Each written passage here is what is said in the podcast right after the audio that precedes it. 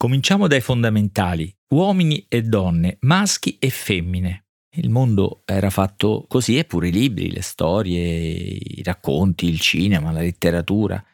Se si legge soprattutto per capire il mondo e, e, se stessi, per capire con i libri, la prima cosa da capire è la compagna o il compagno di giochi, la vicina di casa, il cugino che a casa, a scuola, in cortile, su Instagram, su TikTok, improvvisamente ci sembra di capire meno si è fatto uomo, si dice, o è diventata una donna e non ci si capisce più, è giù a leggere romanzi o a vedere film, persino in casi estremi, eh, ma salutari, andare a teatro per capire perché, per capire cioè la differenza.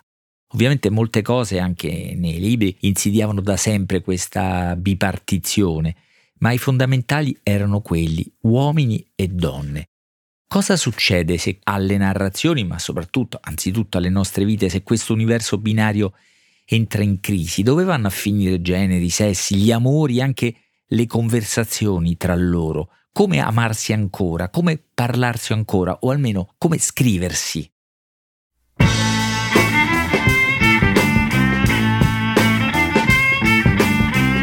Questo è Timbuktu di Marino Sinibaldi un podcast del Post che parla con i libri.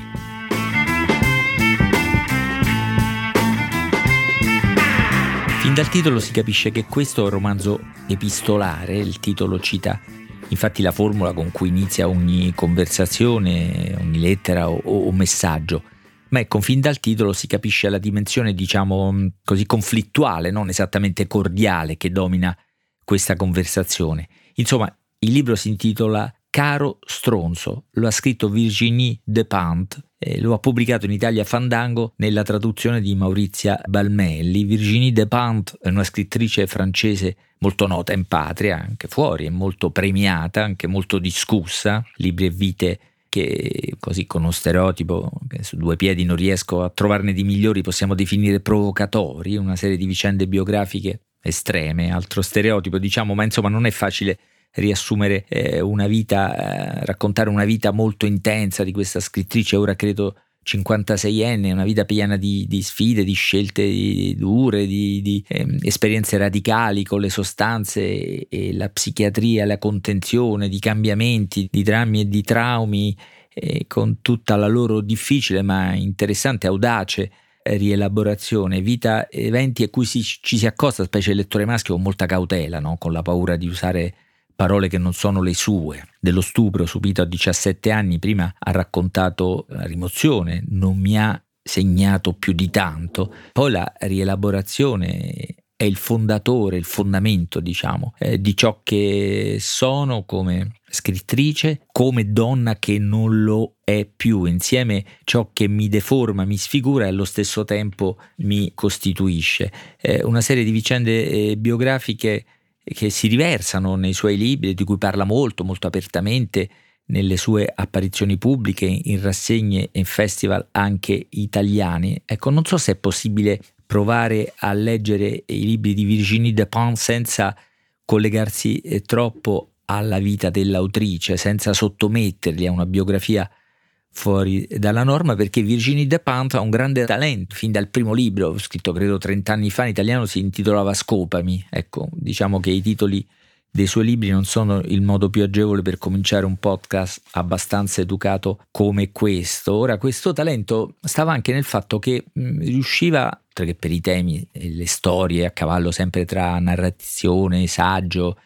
che li occupavano, anche in una capacità di rendere il discorso orale, no? rendere l'oralità delle, delle conversazioni, i ritmi, le modalità delle parole. Ecco, invece questo è un romanzo epistolare, cioè fatto tutto di lettere e testi scritti, ci sono due persone all'inizio, un nome maschile, Oscar e una femminile, Rebecca, tanto proverò a chiamarli in italiano, Oscar e Rebecca, perché così li rendiamo ancora eh, più vicini, che si scrivono un mucchio di lettere e una terza persona più giovane, eh, Zoe Katana, che posta, scrive sui social, credo su, su Facebook, questo rende leggermente antiquata e interessante eh, la cosa. Cosa lega Oscar e Rebecca? Beh, l'inizio è fulminante e romanzesco, almeno in un senso contemporaneo, è un libro molto contemporaneo, pieno di, di anche oggetti contemporanei a pagina 22, subito, molto presto. Per esempio c'è un podcast, auguri, Dunque, cosa lega eh, Rebecca e Oscar? Il fatto che Oscar sul profilo pubblico di Instagram di questa attrice, Rebecca è un'attrice molto famosa, molto ammirata, un pochino in declino, scrive questo. Incrociato Rebecca Latte a Parigi, metafora tragica di un'epoca che va a puttane questa donna sublime che oggi ridotta a una cozza simile, non solo vecchia, grossa, sciatta, una pelle schifosa, questo suo personaggio di donna sporca che assosa il tracollo, mi hanno detto che si è convertita in musa per giovani femministe. L'internazionale delle pezzenti ha colpito ancora. Lei risponde in modo misurato, diciamo così.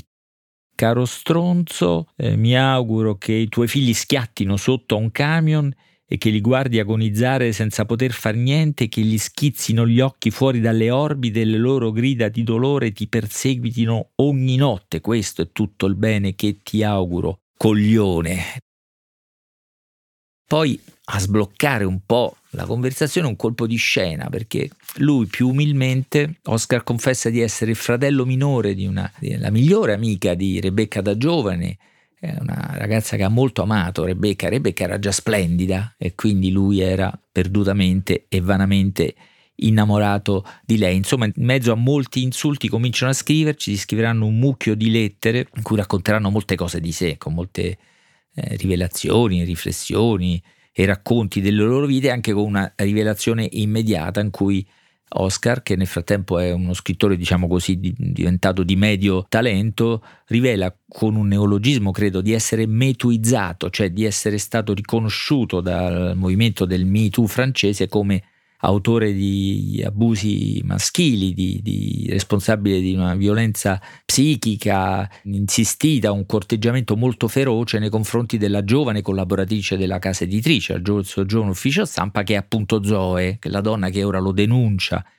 eh, su internet, creando intorno a sé molta solidarietà e contro di lui molta ostilità eh, naturalmente. Ecco, qui più ancora della trama, di cui pure Caro Stronzo è pieno, una trama forte, piena di colpi di scena, in qualche caso atteso, in qualche caso sorprendente, quello che è interessante sono le figure, i ruoli, le relazioni, le tradizioni, come si dissolvono, cascano, cadono come castelli di carte, appunto, cadono nel corso del tempo. Nel corso del tempo delle lettere accadono molte cose, in verità, eh? molte cose anche fuori dalla loro relazione, dalla relazione tra i tre personaggi, per così dire. Per esempio appare la pandemia, la pandemia da coronavirus, e le pagine che Virginie Despentes dedica al confinamento, mai dire scrivere lockdown in un romanzo francese, insomma alle restrizioni al coprifuoco, all'angoscia, alle relazioni ostili o solidali in quei mesi. Le pagine dedica a Parigi, Parigi deserta e, come dice, più stupefacente che angosciante. Ecco, sono tra le pagine migliori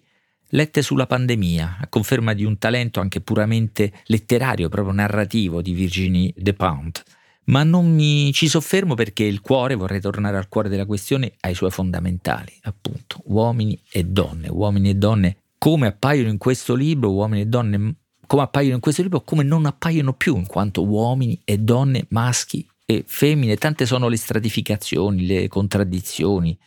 le limitazioni, gli oltrepassamenti, i superamenti delle categorie dei ruoli di maschi e femmine, ma anche di genitori e figli, di fratelli e sorelle. Tutte le relazioni di questo tipo si rivelano inutili e diventano, mi sembra, più ricche, perché andare a fondo, come ognuno dei protagonisti di questo triangolo epistolare è costretto a fare, significa scoprire che ogni definizione, ogni appartenenza di questo tipo, ogni ruolo, ogni stereotipo è fragile e bugiardo e rende tutti infelici. Eh, la cura che Virginie Despentes si prende di ogni personaggio di questo libro, non solo dei tre principali, ma anche di quelli che si rivelano determinanti o vi appaiono eh, fuggevolmente nel racconto, li costringe a dire, a scrivere, anzi, tutta la verità di cui sono capaci, tutta quella che riescono a dirsi e a scrivere e li distrugge e li rifonda attraverso questo processo, questa di scrittura e naturalmente di rivelazione. Sono pagine drammatiche perché questa è una guerra, eh? c'è, tu, c'è, una guerra in questo libro. Questa guerra è quella storica del maschilismo tossico, è quella che gli è stata dichiarata contro, ma c'è molto di più perché ogni conflitto contiene verità diverse e e soprattutto genera trasformazioni, non solo vittime. Perché non c'è solo il genere, il sesso, le differenze sessuali, ci sono le vite, ci sono i corpi che prosperano e, e, declinano, c'è il tempo individuale e collettivo, c'è eh, le famiglie, i, i lavori, il denaro, ma il cuore di questa guerra è quella che fonda tutte le altre, che sconvolge tutti e tutto, appare capace di dissolvere e eh, rifondare è quella tra maschile e femminile, nei modi in cui si trasformano, si confondono, forse si cancellano, fino a generare la possibilità di un incontro. Non dirò nulla della trama di questo libro e soprattutto del suo finale, ma non posso tacere la frase finale, quella che Rebecca scrive sulla sua ultima pagina, queste lettere cominciano a starmi strette. A proposito, si tratta di un epistolario e dunque si può ricordare il più antico e celebre, appunto il fondamentale epistolario del libro di Chanderlot della Clos, le relazioni pericolose, quelle col visconte di Valmont e la marchesa di Merteuil che si sfidano, si confessano, si, un si insultano pure, insomma sì, sì, sono stili anche loro e poi tramano, tramano moltissimo, è un libro del 1782, dopo 200 anni, anzi 206 mi sembra, Stephen Fries ne ha tratto un film che all'epoca mi sembrava, mi sembrava bello. Confrontare questi due libri può essere un suo modo divertente, no? ma anche istruttivo per vedere quante cose sono cambiate e quante magari non lo sono, ma certo non si può più parlare di maschile e femminile in quei termini. Ora è solo un campo di, soprattutto un campo di relazioni, un campo di trasformazioni in direzioni eh, diverse come accade a ognuno dei personaggi eh, di queste eh, lettere. E naturalmente come accade a chi legge questo libro e cerca con questo libro di capire qualcosa di più di quello che accade o gli accade, qui c'è l'occhio del lettore verso il quale bisogna esercitare il massimo di indulgenza perché il lettore ha tutti i diritti ma anche il massimo del sospetto, perché il lettore arriva a un libro con i suoi pregiudizi e lo legge con le sue attese, con questo occhio del lettore, con questa rete di pregiudizi e attese ho rintracciato come particolarmente risuonasse in modo particolarmente significativo a pagina 202 la parola pace. E forse con lo stesso sguardo ho letto il libro come un primo manuale del cambiamento e dei traumi del nostro tempo, come una sorta eh, di eh, manuale che ci aiuta a ripartire dai fondamentali.